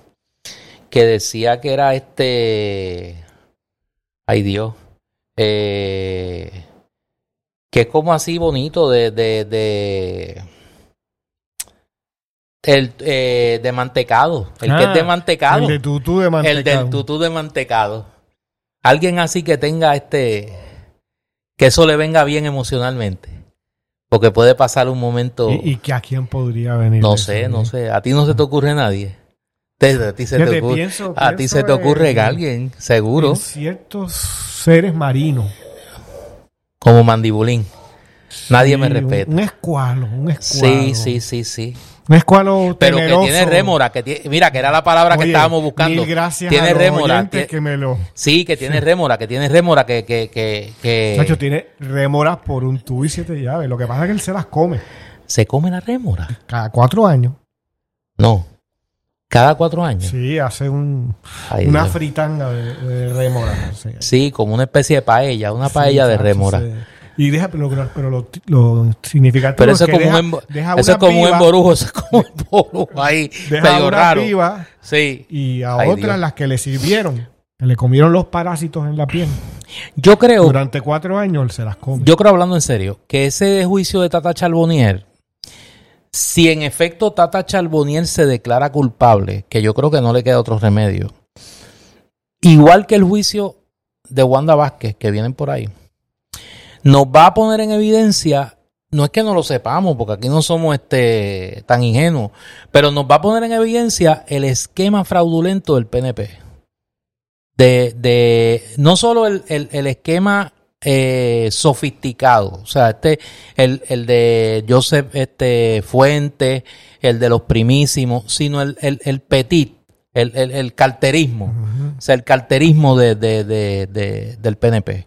Y ahí sí que puede haber una gente que esté... ¿Y tú crees que eso afectaría a las encuestas? Los resultados de las Depende de encuestas quién en las el haga y para qué. ¿Ah? Depende de quién las haga y para ¿Y qué. a quién podrían afectar más esos? esos Depende de quién las haga y para qué. Por eso, porque si son encuestas de opinión y no son encuestas para manipular la opinión, pues obviamente van a tener un efecto en el PNP eh, y alguien lo va a capitalizar. Aquí, aquí lo que podría estar en juego, y yo sé que estoy, me van a acusar de las teorías de conspiración y todo lo demás. Si la fiscalía, si, si, si la fiscalía federal insiste en que este juicio comience antes de las elecciones o durante la campaña electoral, va a tener un efecto. ¿Y dónde lo va a tener? En el PNP. Y la, la pregunta va a ser quién estará en posición en ese momento para poder capitalizar electoralmente sobre esa situación. Yo creo que eso, eh, eh, eso va a ser un, un, un temita que vamos a ver convertirse en un temota en los próximos, Porque en las próximas año, semanas. Y falta un año, que es lo que tiempo. yo oigo, a, yo oigo a gente hablando de las elecciones como si fueran el, el mes que viene. Las elecciones está- estamos a un año de la elección.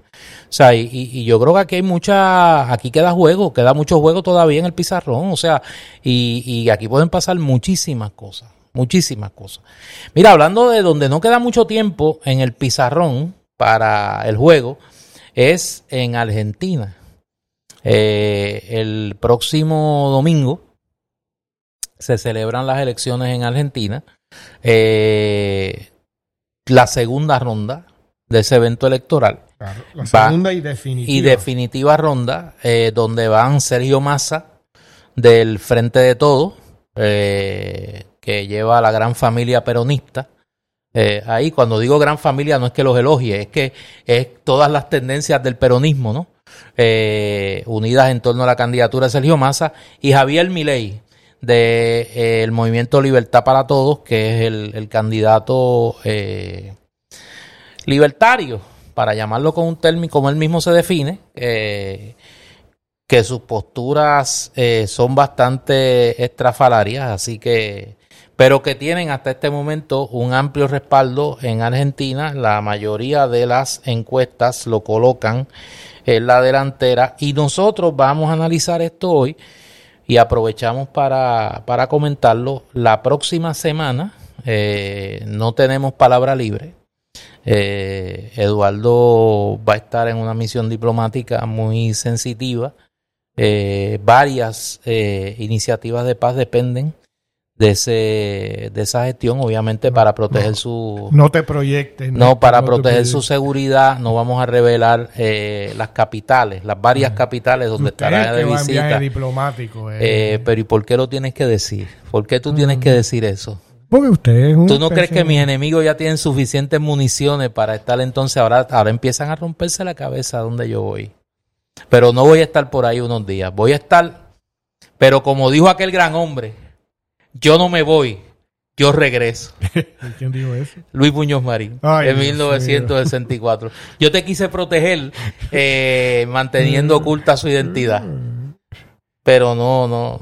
Pero tú me dañas.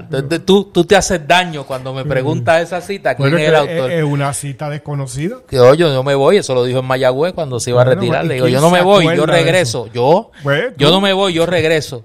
Me voy de un castillo para volver a las aldas y a los batelles y al alma de este pueblo. Yo tengo que volver al alma de este pueblo. Dijo Luis Muñoz Marín. Y no te lo dije en la voz de Muñoz. Pero ah, los oyentes deben saber luego de esto que Néstor no tenemos la semana que viene programa. Esto porque bien. Porque yo no me voy, yo regreso. Porque me voy de un castillo para volver a las aldas y a los batelles y al alma de este pueblo. Yo tengo que volver al alma de este pueblo. Pues Néstor no va a estar la semana que viene porque va a estar recluido en un psiquiátrico.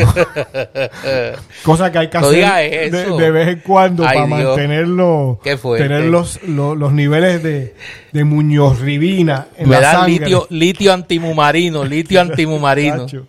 Ay, Dios. Dale, dale, dale, dale. Así que no, no estaremos. Habla vamos a hablar de Argentina, que eso nos une. Bueno, no estaremos la próxima No vamos a estar la próxima semana. Eso pero regresamos de aquí a dos semanas. No, yo mira, lo puedo decir. Yo voy a República Dominicana esta semana a la. Entre, entre otras cosas, a la a la Feria del Libro de Historia del Archivo General de la Nación Dominicana.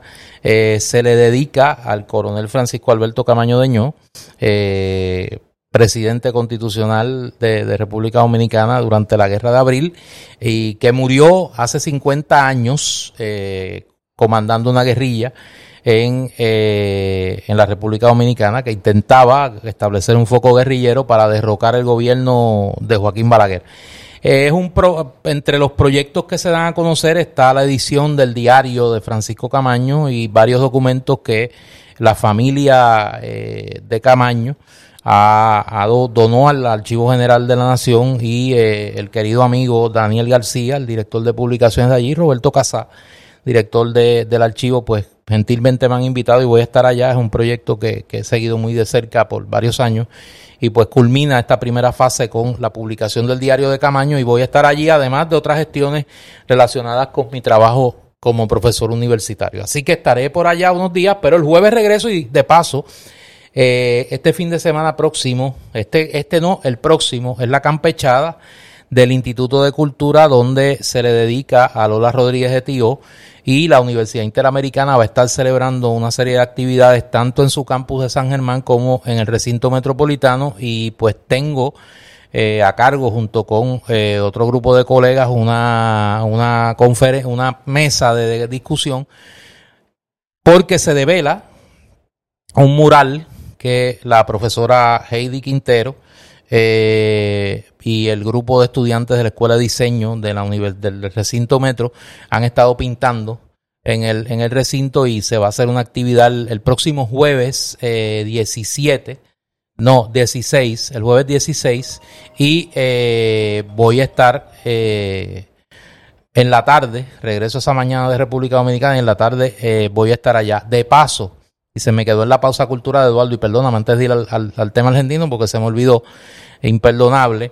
Eh, este jueves próximo se presenta el libro, el más reciente libro, porque no es el primero, del querido amigo, presidente del Partido Independentista Puertorriqueño, Rubén Berríos Martínez, La Hora de la Libertad.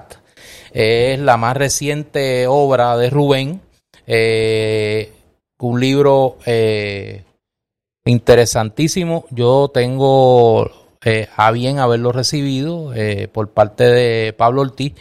Tiene ensayos de Rubén, tiene... Eh, y de otras personas. Tiene ensayos, eso estoy mirando, tiene ensayos de Fernando Martín, de Carlos Gorrín, de Francisco Catalá y Edwin Irizarry Mora y de Manuel Rodríguez Orellana, queridísimos amigos todos. Y es un eh, compendio, me parece a mí, de los contornos esenciales del proyecto independentista en este momento histórico, del que Rubén, pues obviamente es eh, portavoz principalísimo. Eh, se presenta el jueves, como dije, a las 6.30 de la tarde en el Colegio de Abogados y Abogadas de Puerto Rico y la presentación va a estar a cargo de dos queridísimos amigos, el doctor Luis Rivera Pagán y el doctor y hermano querido Rafael Cox Salomar. Este es un libro editado por Ediciones Patria del querido amigo Pablo Marcial Ortiz Ramos, y digo así nadie sabe quién hablo, de Tito Ortiz. Y entre las peculiaridades del libro es que tiene una portada y un arte de, de, cobertura interesantísimo de una eh, de un de un arte, el arte es una serigrafía del maestro Antonio Martorell. Así que es un trabajo, es un trabajo excelente. Eso es el jueves próximo a las 6:30 de la tarde en el Colegio de Abogados, la hora de la libertad de Rubén Berríos Martínez. Vamos a Argentina. Miran, eh, como sabemos, la elección será en una semana. Si uno mira la prensa argentina, por lo menos parte de ella, como yo hago eh, con cierta frecuencia y sobre todo después de de, ¿no? de la primera etapa ¿no? de estas elecciones es inquietante, ¿no? Eh, porque las encuestas muestran hasta ahora ¿no? una elección muy cerrada. Incluso vi una que ponía eh, por dos puntos ganando a, a Javier Milei. Pero más allá de quien gane o que no, lo que a mí me choca y me, me resulta muy difícil de, de tragar es el daño que ya ha hecho esa candidatura de Milei a la sociedad argentina. pueden verlo en el, la edición de página 12 del viernes, de ayer, pero es posible que esté todavía en la página web de ese periódico argentino, cómo eh, la más variedad de sectores, ¿no? Porque lo que ha ocurrido es que la, todo tipo de sectores, desde enfermeros a maestros, a profesores de artes plásticas, etcétera, todo el mundo está tratando de hacer lo que puede contra la candidatura de Milei. Eh, y se dio el caso, y se puede ver el video en el periódico, de una hija de una mujer que fue secuestrada por eh, eh, la Junta, los militares, ¿no? Bajo la Junta Militar Argentina en el 1976. Una mujer que era una adolescente, que estaba embarazada, que la llevan a un campo de concentración donde nace su hija, que es la que sale en el video. Y recuerda cómo pudo, tuvo unos meses en el campo de concentración, luego consigue exilarse, va a Suecia, allí nace su hija, y su abuela decide quedarse en Argentina. Es una de las fundadoras de las Madres de la Plaza de Mayo. Cuestión de días después de haberse ido, unas semanas después de haberse ido su hija para Suecia, sus dos hijas, porque también otra hija va para allá, es secuestrada y es una de las miles de argentinos que desaparecen, son montados en un avión del ejército arrojados al mar vivos. Y eso es el espacio político horroroso que Javier Milei y eh, muchos de los que están colaborando en su candidatura niegan. Junto a esta mujer que fue tirada al mar, se tiraron en el mismo vuelo, vivas también, a dos monjas francesas que la dictadura de la Junta Militar decidió enviar y el genocida que organizó la expedición aérea decía sarcásticamente que esas eran las monjitas voladoras. de ese, de ese nivel de insensibilidad y truculencia inhumana es que estamos hablando. ¿no? Y eh, debe ser una lección para nosotros del horror humano que eh, está en potencia en ciertos sectores políticos. Porque si hoy te pusiste, te imantaste unos eh, tenedores, mañana puede ser capaz de muchas otras cosas. Porque en, la, en todas, cuando la medida que se, se acepta la mentira y la falta de comportamiento moral y ético, con miras a adquirir el poder como sea, o a quedarte en el poder si ya lo tienes, eh, la historia tristemente demuestra que no hay límite. Y eso es lo que está, que tiene la República Argentina en esta última semana de su campaña electoral, antes sí. Eh, si gana mi ley, va a haber mucho sufrimiento. Eso es solo lo que quiero decir. Y el sufrimiento ya está en las víctimas del horror, que muchas de ellas están vivas, como estas que hago referencia, y que se recogen en el artículo de página 12, que van a volver a ser víctimas, porque va a haber un gobierno que va a decir que lo que vivieron no ocurrió, que no hubo desaparecidos, que los malos eran los desaparecidos, que las víctimas eran víctimas por su culpa, ¿no? Y que eh, la impunidad debe reinar para todos los que perpetraron en la injusticia máxima hasta llevarla al horror.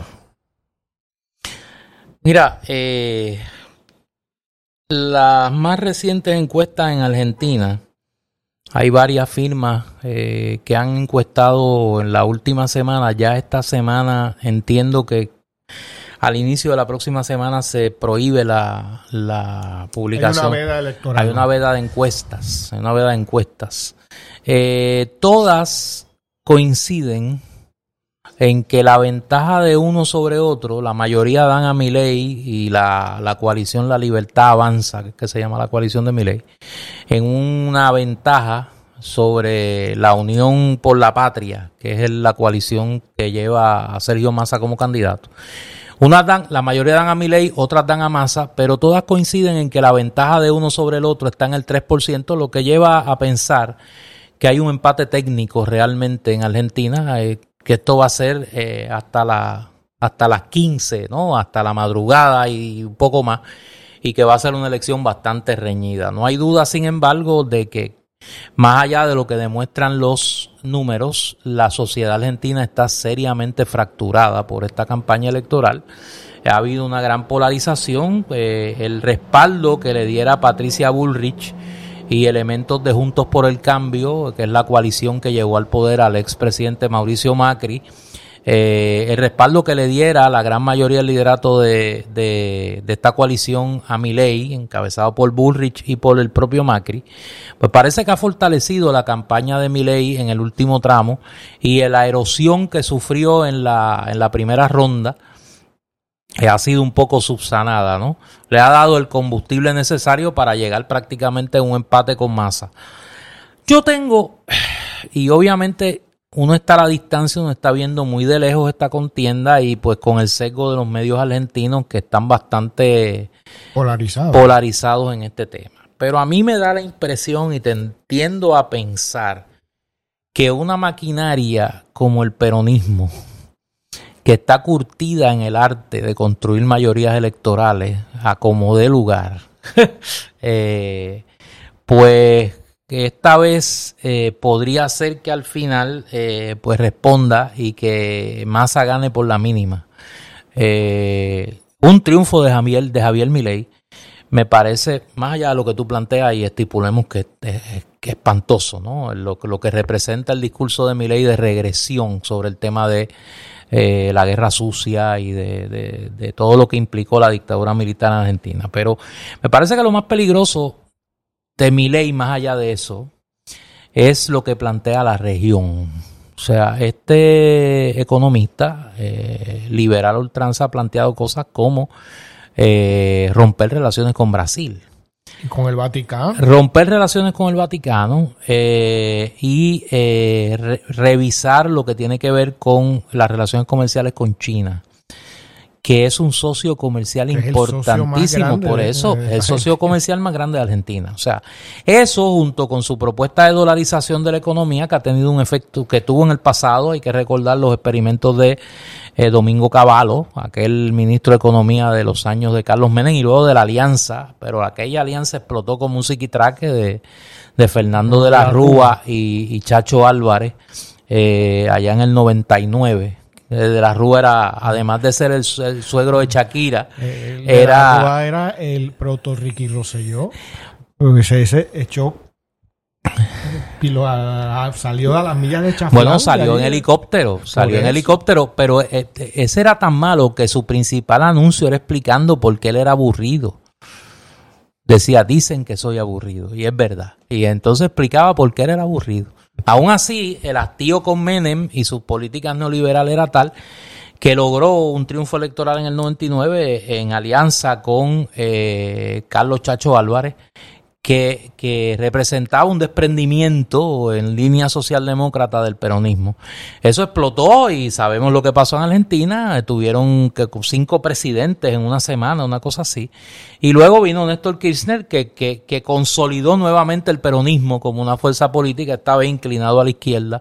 Eh, un poco en la, en la remembranza de eh, de lo, la presidencia de Héctor Cámpora, la, el rol que jugó la organización Montoneros en aquel momento y demás, en la izquierda peronista. Es una elección que tiene serias implicaciones para la región, para Sudamérica. Yo me imagino eh, que las cancillerías en, en, en Sudamérica están eh, comiéndose las uñas, porque me parece que un triunfo de Javier Milei, de Javier Milei va a ser un, un, elemento tóxico para, para la región que a pesar de su pluralismo ideológico, hasta hay que recordar que en Uruguay ahora gobierna este la calle, que viene de, la, la, vieja política uruguaya, eh, y es, eh, no, no, es el, no es la Suramérica de los de, principios del siglo XXI, ¿no? que tenía toda gobiernos de izquierda. Ahora es una, una, una Latinoamérica, una, una Suramérica mucho más plural, pero este elemento extremadamente conservador eh, eh, y, y, con una retórica ultranacionalista, pues me parece que introduciría un elemento bastante preocupante a la región. Hay que observar lo que pase en esa elección del 19 de noviembre junto con las emociones, pero más allá de las emociones, porque me parece que tiene serias implicaciones, particularmente económicas y políticas para Sudamérica. Mira, Eduardo, eh, Gaza, está complicado el panorama, no se ve luz al final del túnel. Eh, lo más que se ha logrado avanzar es en una, un periodo de eh, pausa humanitaria de cuatro horas diarias que, es la que ha sido lo, lo, lo, más que ha estado dispuesto a aceptar Israel en, en, búsqueda de eh, tratar de lograr sacar eh, rehenes allí, llevar ayuda humanitaria a la franja de Gaza, mientras tanto la cifra de muertos aumenta. Lleva por más de 10.000. La última vez que yo eh, vieran eran de los palestinos 10.500 muertos. Eh, la comunidad internacional está prácticamente impotente. Eh, los esfuerzos diplomáticos de países como Qatar, de países como Egipto, eh, la propia Arabia Saudita, pues parece que no dan el fruto necesario y por primera vez uno ve a Estados Unidos y a los eh, aliados europeos de Israel comenzando a articular un discurso menos incondicional de Israel y advirtiendo, y me parece que eso es lo que ha retrasado, no sé qué tú pienses, eh, una ofensiva terrestre mucho más agresiva, eh, que eh, la operación de exterminio y de ocupación militar de la franja de Gaza complicaría el panorama a nivel internacional para Israel, pero Israel parece que no le importa mucho eso. Israel parece tener una intención, y algunos de sus políticos y líderes militares lo han dicho así, y es ocupar la franja, la franja de Gaza. En otras palabras, el propósito es limpieza étnica, ya sea por la muerte, por los bombardeos y demás, eh, por, la lucha calle por calle, eh, o por el desplazamiento de población. Pero la intención de Netanyahu y su gobierno parece ser la que creó ya este horror y es la quitarle más tierra a los palestinos. Es decir, nos atacaron, pues ahora eh, fraccionamos todavía más, eh, eh, haciéndolo todavía más chiquito, ¿no? Más chiquita el área en que los palestinos puedan vivir y organizarse. si eso no es limpieza étnica, pues no sé qué pueda, cómo se le pueda llamar. Eh, no hay duda de que la comunidad internacional eh, aparentemente no tiene la capacidad de enfrentarse a Israel. No hay babilla suficiente. Parece. Y, y, en, esto es indicativo pues, de la complicidad de todo tipo, económica, militar, geopolítica, etcétera, ¿no? En que han caído en la trampa israelita. Y, los palestinos se sacrifican en el altar de la geopolítica occidental. Y, la verdad es que es totalmente descorazonador. Vamos a ver qué ocurre. Yo me imagino que hay también mentes con algún grado de luz en este conflicto, en toda la, tanto en Israel como en Palestina, como en otras muchas capitales. Y vamos a ver qué, qué, qué, qué puede pasar. Pero por lo pronto es el infierno en la tierra. Ocurre no en, en el centro de la tierra, en el inframundo, sino en la franja de Gaza. Yo veo un elemento que que me da esperanza de que esto se vaya moviendo. Además de, de que ha logrado, Israel ha logrado el efecto que estoy seguro que era un efecto no deseado, de provocar una nueva unidad panárabe, esta vez un panarabismo plural, es decir, distintos regímenes, regímenes seculares, regímenes militares, regímenes eh, teocracia, eh, monarquías, eh, se están uniendo eh, en torno a, a, la visión árabe de protección de Palestina y de la franja de Gaza eh, y de rechazo a la, a la, la, la agresión israelí. Eso ha provocado que la, que la comunidad internacional esté mucho más cauta en términos de su respaldo a Israel porque estos países salvo Estados Unidos, han tratado de mantener, particularmente los países europeos, China y Rusia, han tratado de mantener una equidistancia de Israel y de los países árabes. Por otro lado, comienzan a verse con mayor intensidad, frecuencia y número las protestas, tanto en Israel como en los Estados Unidos, eh, contra las acciones israelíes y en favor de Palestina. Y puede que tengan un efecto político mayor en Israel, donde sabemos que Netanyahu está eh, guindando de un hilo, y en los Estados Unidos, donde parece que ese viejo consenso pro-israelí de la política norteamericana se ha ido rompiendo y que el progresismo norteamericano, que es el, el anverso del trompismo, o sea, aquí han crecido los extremos, ¿no? Ese progresismo esa izquierda norteamericana, pues comienza a tener un protagonismo en este caso como lo tuvo en la década de los 60 contra la política norteamericana en Vietnam y sabemos lo que pasó. Obviamente es una escala muchísimo menor en este momento, pero me parece que esos son elementos que están presentes y que podrían provocar una actitud distinta con el tema con el tema israelí en las próximas semanas. Yo creo que Estamos próximos a ver si las iniciativas diplomáticas que parece que han estado bastante debajo del radar, pues producen algo antes de, eh, de la época navideña eh, y que puedan generar una, una tregua que permita algún tipo de instancia negociadora para no solo liberar los rehenes, sino eh, poner en marcha alguna iniciativa de paz eh, algo más duradera que, un cesar fuego. Y proveerle a Palestina y los palestinos eh, lo básico para la vida, agua, electricidad, comunicación, casa, porque se está dejando una devastación absoluta. ¿No? ¿Y qué va a pasar con esa gente? Así es.